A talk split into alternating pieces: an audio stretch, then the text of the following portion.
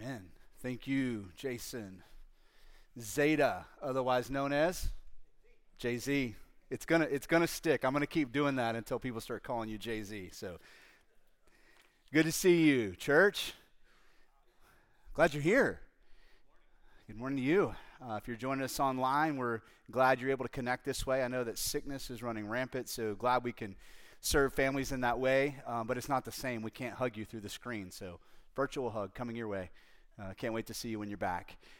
Visitors, glad you're here. If I haven't had a chance to meet you, I'd love to meet you, not because I'm important, but because you're important. And if you're here today looking for a church home and wondering if this might be the place for you, I'll just go ahead and let you know what it's going to be like here. If you're looking for a place that is like perfect and has it together and never messes up, this is not the place for you.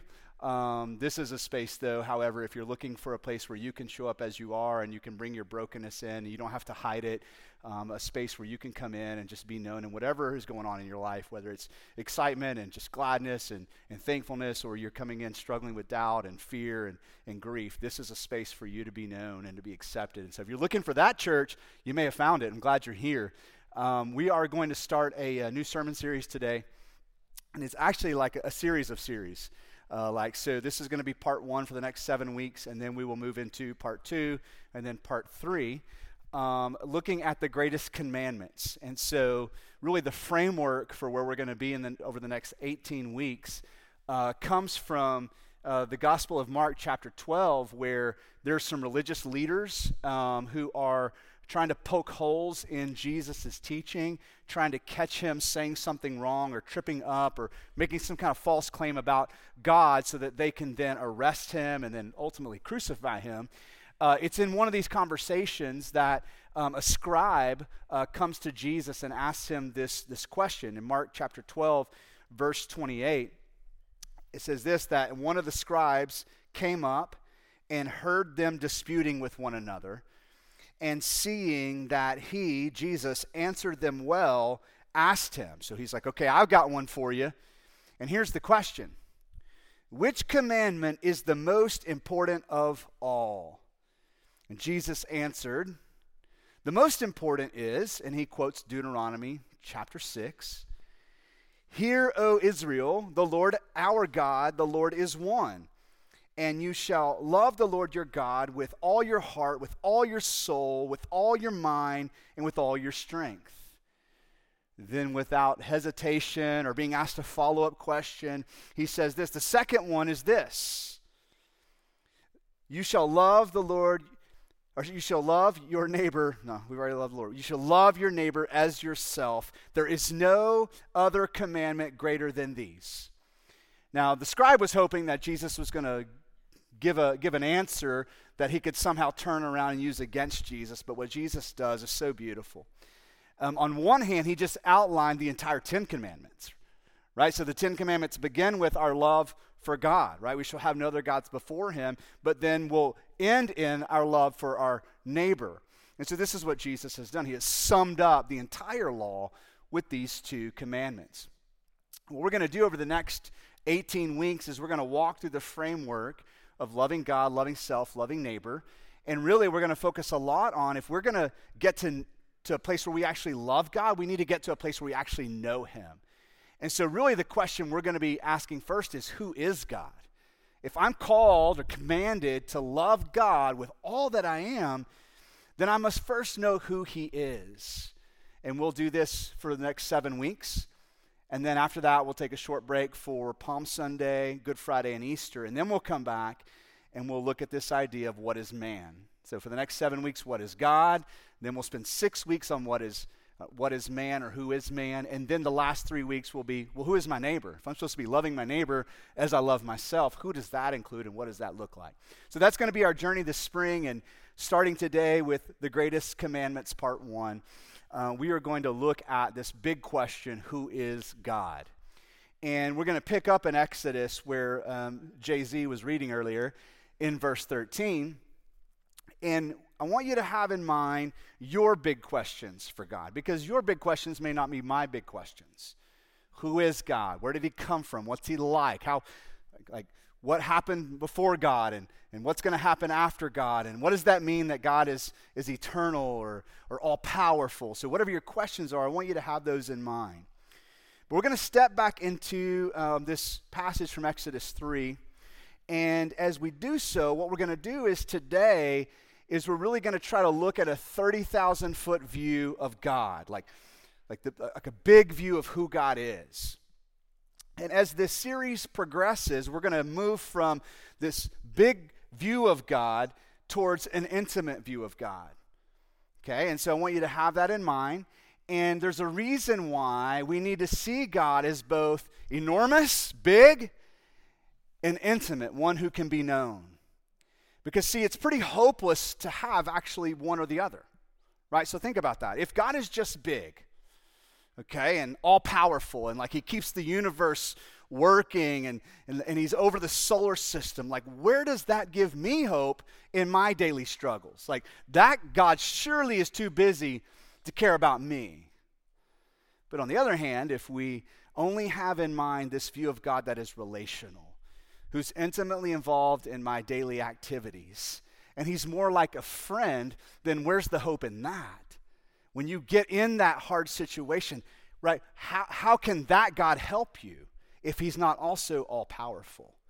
And so what we're going to do over the next 7 weeks is we're going to see God as he is both ginormous, big, and at the same time intimately available to be known. And so we're going to start today here in verse 13, Exodus 3. The backdrop is the nation of Israel has been in slavery now for several centuries. They are under Egyptian rule, and they have been oppressed by the Egyptians and treated harshly by the Egyptians. Their daily existence is making bricks, so the Egyptians can build things. And so they have been crying out to God as they know him and understand him to show up and rescue them, to relieve them, to deliver them from this oppressive slavery. And the end of Exodus 2 and then what we read in the beginning of Exodus 3, God shows up and says, hey, this is the intimate side of God. I see your affliction and suffering. I hear your cry for help. And then he says, I am about to deliver you. Now what happens is he chooses to use Moses. And here Moses is at the burning bush, Mount Sinai. And God is calling Moses to go be the spokesperson to the whole nation. Now what an intimidating position to be in. And so Moses' question to God is like, okay, like if I go do this, they're going to have questions. Like how am I going to convince them that it was you who sent me? And then he asked the question, God, if they ask me who sent me, who do I say you are? And you can already feel that question connected to the question we're asking today. Who is God? In verse 13, we begin here.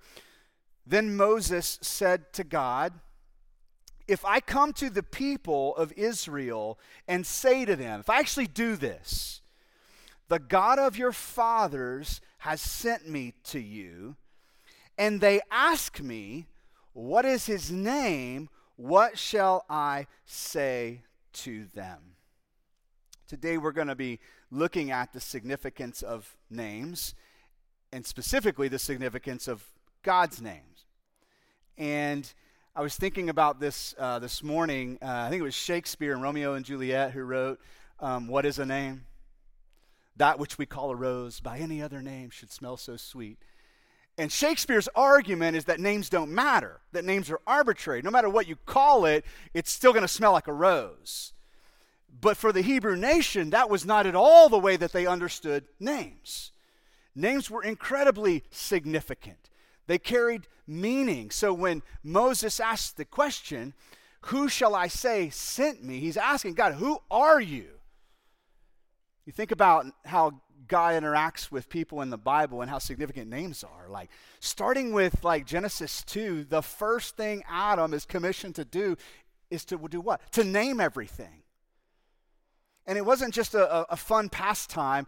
God says whatever he called it, that's what it was.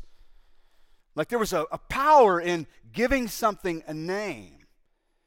And then we see God interacting with the people of Israel in the same way. He comes to Abram and changes his name to Abraham, and to Sarah and changes her name to Sarah. Then comes to Jacob. Jacob gets a pretty good upgrade. If you don't know the story of Jacob, he's the youngest of twin brothers, and he came out of the womb kind of grabbing his brother's ankle, and that was really indicative of the entire life struggle between two brothers. And so he's given the name Jacob, heel grabber, or one who wrestles with his brother. And then at a certain point, God changes Jacob's name to Israel. And here's the upgrade. Now he is called one who contends with God. So he went from one who wrestles with his brother to now one who wrestles with God. We saw last week Jesus referring to Simon as Peter, giving him that name change. So with names in the Bible, like, it matters. I don't know if you know this or not, but the book of Revelation talks about you having a new name. That God actually has a name for you. So whatever your parents called you, as creative as it was, or trendy as it was, or as sentimental as it was, maybe you got a family name, the God of heaven and earth is saying, hey, I actually have a name for you and for you alone that will capture the essence of who you are. That's pretty cool. And so it's in that cultural context that Moses is asking God, what should we call you? Who am I going to say sent me? And God says to Moses, verse 14, I am who I am. And he said, say this to the people of Israel, I am has sent me to you. God also said to Moses, say to the people of Israel, the Lord, the God of your fathers, the God of Abraham, the God of Isaac, the God of Jacob, he sent me to you.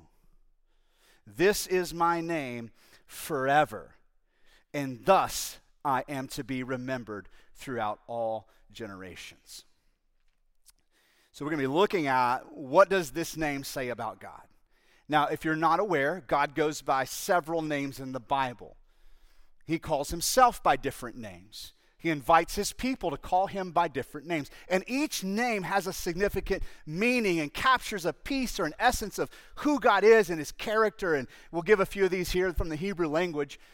Hebrew scholars, come check with me afterwards and you can correct me then, but we'll just roll with it for now. I'm not great with Hebrew. So here's one that you will come across in the Bible, El Elyon, or Elyon.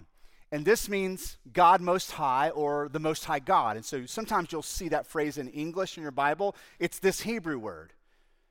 So this word means something. It's describing a God who is transcendent and high. So this name emphasizes God's supremacy over all, lowercase gods, and his ultimate authority over the world. Okay? Another name for God is El Roi. This is the God who sees me. I love this one. There is a name for God that the Hebrews used, and when they used that name, what they were saying, you're the God who sees me. And this is associated with God's omnipresence and his omniscience, highlighting that God sees all human affairs and individual circumstances. You see how those two names work together? On one hand, I've got this God Most High, supreme over the entire created world, the maker of the heavens and earth, and he's also the same God who sees me. Like, he's not too busy to see me. Another name for God in the Hebrew language is El Shaddai. Thanks to some mainstream Christian music, you may recognize this one, El Shaddai. This one often translates as God Almighty or God All-Sufficient. So this name reflects God's power and sufficiency to meet the needs of his people. Also, the idea that he doesn't need anything. He's sufficient in himself. So he doesn't require anything from the universe to exist like you and I do. Like, you require things. You know that, right? You're kind of high maintenance. Like, if we just took all the oxygen out of this room, we're all doomed. We are perpetually always needing something. God never needs anything. He is self-sufficient. Another one would be El Olam. This is the everlasting God, or the God of eternity. This name underscores God's eternal nature and his existence beyond the bounds of time. But those aren't the names that God used here in this particular story, are they? When asked the question, who should I say sent me? God answers with the simplest of human answers. I am who I am. 3 Hebrew words. The first and the last are the same, and they're just the simple verb that means be, to be. And so it's actually in the first person singular future tense, which would be, I will be who I will be. Now, what an answer. Profoundly simple. Like, I can't imagine an English phrase that would be simpler than that.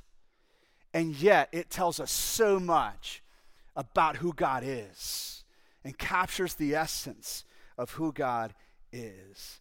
I will be who I will be. I'm going to read just some sentences of commentary that I wrote down this week as I was diving deep in study, like going after it, and the commentators are writing about this phrase and all that it implies about God. Here's just a few of the things that I gleaned this week. First of all, I noticed that this name does not identify God or try to define God by his attributes, actions, or his relationships, but by pure existence. All the other names of God capture a piece of who he is. This one just captures the essence of his being, who he is at his core. So here's what it tells us, that whatever God is today, he has always been that, and he will always be that. So as we move forward in this series and we begin to get to a space where we talk about things like God's kindness, for example, if in fact God has ever been kind, he is always kind. If God is kind today, he has always been kind, and he will always be kind. So whatever God is, that's what this name is saying to you and to me. Whatever God is, he has always been that, and he will always be that. If God was just yesterday, he will be just today, and you can bet on it, he will be just tomorrow. I will be what I will be. I will not change. I will be the same yesterday and today and tomorrow. Using human language in the simplest form, God is declaring his eternal, self-existent nature that goes beyond our human categories. Is anybody's brain hurting yet? This is the idea of God as transcendent. He's not like us. So we do our best to understand him with human categories and words like kind and love and just and big, but those are our categories. And he's actually beyond that. Like, those categories are insufficient, not enough to fully capture who God is. And God is using our language to declare that he is not like us. That's really good news. That's really good news. I've got a lot of good friends in this world, and at the end of the day, they are not enough. I would argue I have the best wife in the room, the universe. She's amazing. But at the end of the day, she's not enough. Kids, I'll put my boys up against any kids anywhere. They're fantastic, but they aren't enough. You and I need more than just other humans. And what God is saying is, hey, I'm not like you. And that's actually good news. Going further, this name declares that God is the ultimate being who exists by his own power. He has no beginning. He has no end. And as the great apologists or philosophers will describe him, he is the uncaused causer. Think about that one for a minute. The only being who can cause something to happen who he himself was not caused. Or the immovable mover. The only being, like, you move things as a being in your world. Like, you got in a car and put your foot on a pedal and it moved. You move things. But God is the only being who was unmoved as a mover of things. God is, in fact, the immovable mover. He is not dependent on anything or anyone for his existence or identity. This name, I am who I am, speaks to his relationship to his people. Think about that. Whatever he is to his people today, he has always been. So when you read about the God of Abraham and Isaac and Jacob in the Old Testament, you're reading about your God, our God, the same God who's present in this room today. He is also the God who wants us to know him by name. This is a very intimate thing. Like his answer to Moses could have been, Moses, even if I tell you what to call me, you won't get it, so just go. But he answered the question. He wants you to know him by name. Think about that. And this is an invitation for us as his people to be in a relationship with him, listen to this, that is marked with seeking and wonder and marvel and worship. It's a God who's too big for you to know, yet he wants you to know him, to seek after him. If your mind is like hurting right now and you're like, gosh, I can't imagine how big he is, like that's good. He's simply saying to you, I am who I am and I will be who I will be. I want to look at some other examples from Scripture now. We'll start in Genesis, go to Revelation, where God identifies himself, or a person in the Bible identifies God in this way. I just want you to listen to these descriptions. And we'll start in actually Genesis chapter 1, verse 1 and 2, to try to get our minds wrapped around before anything existed, where was God? Genesis 1, verse 1 says, in the beginning, God created the heavens and the earth. The earth was without form and void, and darkness was over the face of the deep, and the Spirit of God was hovering over the face of the waters. What existed before anything existed? God did. What was before that? God was. Moving to the Psalms, the psalmists try to capture this idea of God being like transcendent of time. He's eternal. He goes as far forward as you can imagine, as far backwards as you can imagine in time. Psalm 90, verse 2 says this, before the mountains were brought forth, or you ever had formed the earth and the world, from everlasting to everlasting, you are God. A few chapters later in the book of Psalms, Psalm 102, verse 24, listen to this description of God, okay? This is going to this blows my mind. The psalmist says this, oh my God, I say, take me not away in the midst of my days, you whose years endure throughout all generations. Of old you laid the foundation of the earth, and the heavens are the work of your hands. They will perish, but you will remain. They will all wear out like a garment. You will change them like a robe, and they will pass away. But you are the same, and your years have no end. Did you hear that description of the created world? The heavens and the earth, as amazing as creation is, as big as the universe is that we don't even know how big it is. The psalmist says the entire universe is like a pair of jeans to you, God. You're going to wear them out, and then you're just going to be able to change clothes.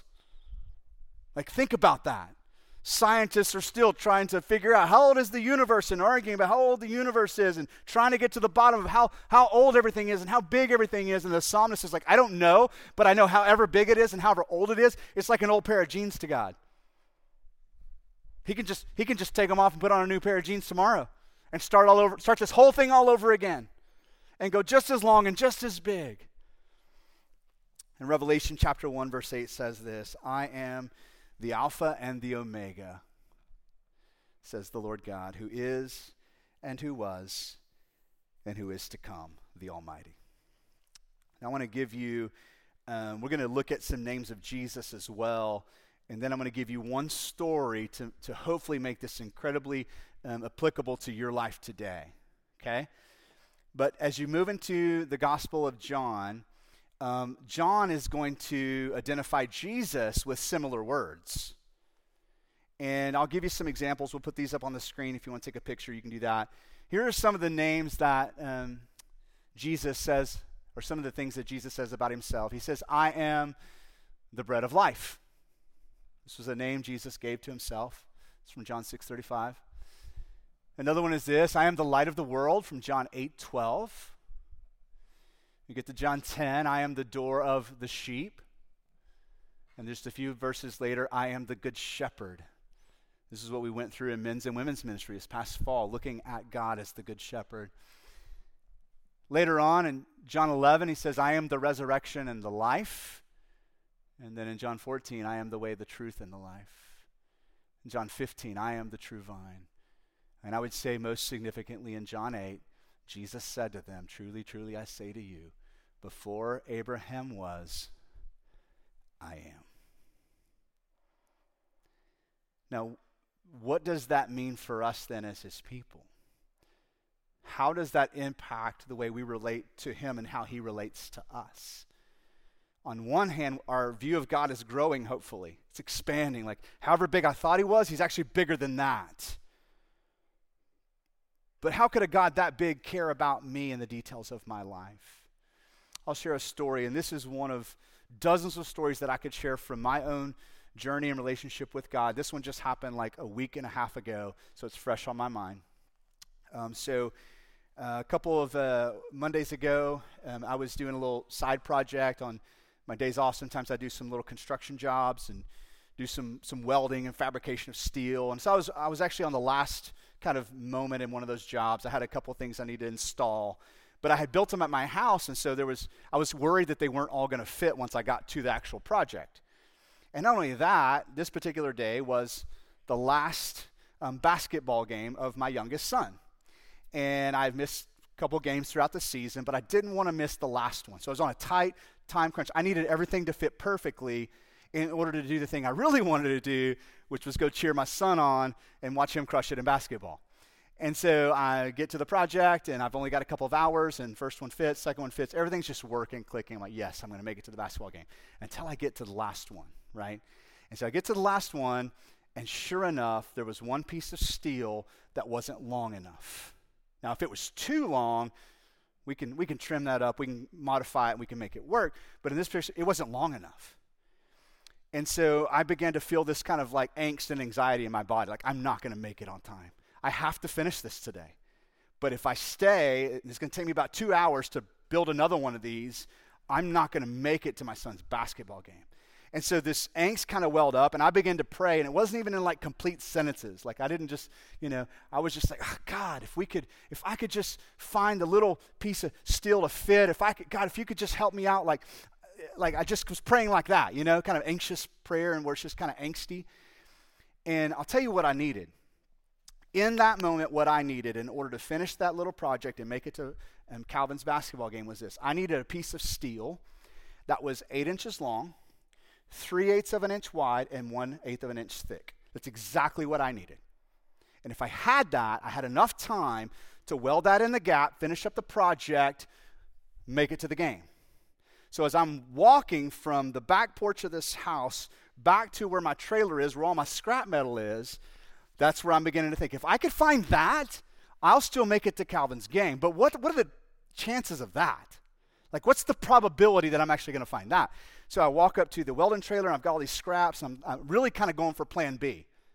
So I'm never going to find what I need, so what's something else that might work? And I'm looking through the scrap pile, and I see a piece of metal sticking out from underneath some other steel, and I'm like, nah, there's no way. And so I kind of step towards it. I'm like, I'm going to go ahead and just to prove, right, that this is not a miracle, I'm just going to pull it out, and it's going to be, not what I need. And as I'm pulling this thing out, 2 inches, 3 inches, 4 inches, 6 inches, 8 inches, and I look at this piece of steel that is 8 inches long, 3/8 of an inch wide, and 1/8 of an inch thick. And I'm like, are you kidding me? Like, where are the cameras? This is going to show up in a sermon. This is big time. Because in that moment, not only did I feel just the power of that miraculous moment, but I felt incredibly seen and incredibly loved by God my Father, who knew at the end of the day this was not about a piece of metal finishing a job. It was making it to where I really wanted to be, which was my son's basketball game. And here I am just in wonder and awe and amazement going, man, you are a good God. And so sure enough, I try it out. It fits. I weld it up. I'm done in time to run home, grab a shower, change clothes, and walk into the gym as they're warming up. Now, I've got dozens of those kinds of stories from my own personal relationship with this God. You see, all the way home from that moment, as I was driving home, I began to think about, how did that piece of metal get there? And then I remembered back in October, so several months ago, I was doing a different job, and I had a piece of steel that was too long. And it was 3/8 of an inch too long. And I trimmed off the piece of steel, and the little 3/8 of an inch piece of steel fell on the ground. I can remember thinking, should I throw that in the trash or throw it on the trailer? And I don't know. In that moment, I didn't feel or hear the voice of God. There was no burning bush going, you're going to need that later. But as I picked it up and threw it into the trailer, there was a loving God who was the same yesterday, today, and tomorrow, who looked forward and knew I was going to need that in a really special, critical moment in my journey.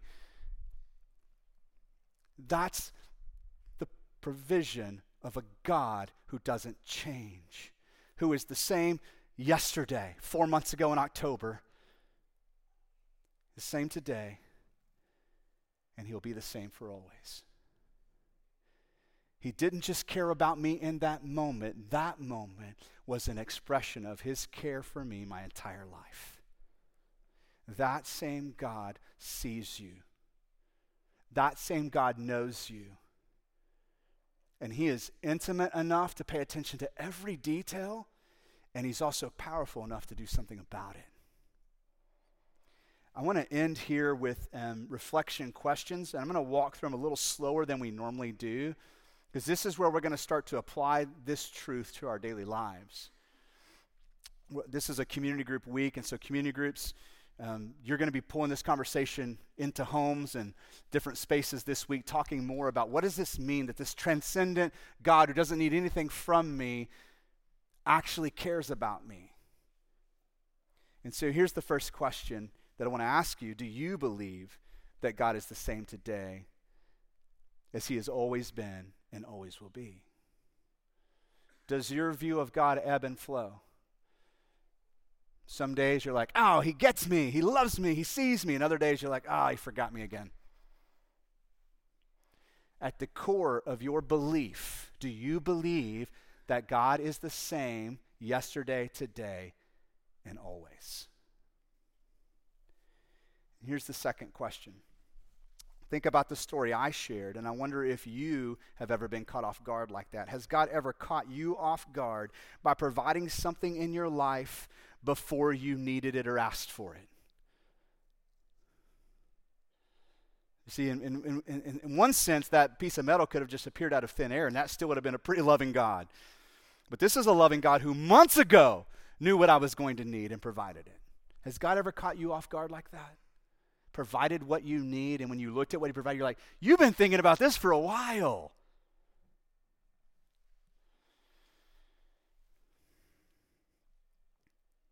Here's the third question.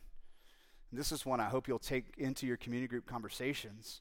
If this is who God is, then how can you grow in your relationship with the God who is eternal and transcendent? If God's really that big, then how can you get to know him? Is he standing off at a distance, or is he inviting you to draw near? And then this last question. In what practical ways can we respond to God's invitation to know him as the great I am? I want to end here and just say this. I believe that you are here on purpose today. That you being here today, regardless of why you think you're here, it may just be because my wife would not leave me alone, or I told this guy at work I would be there, and I know if I don't show up, he's going to ask me. Maybe something else brought you here today.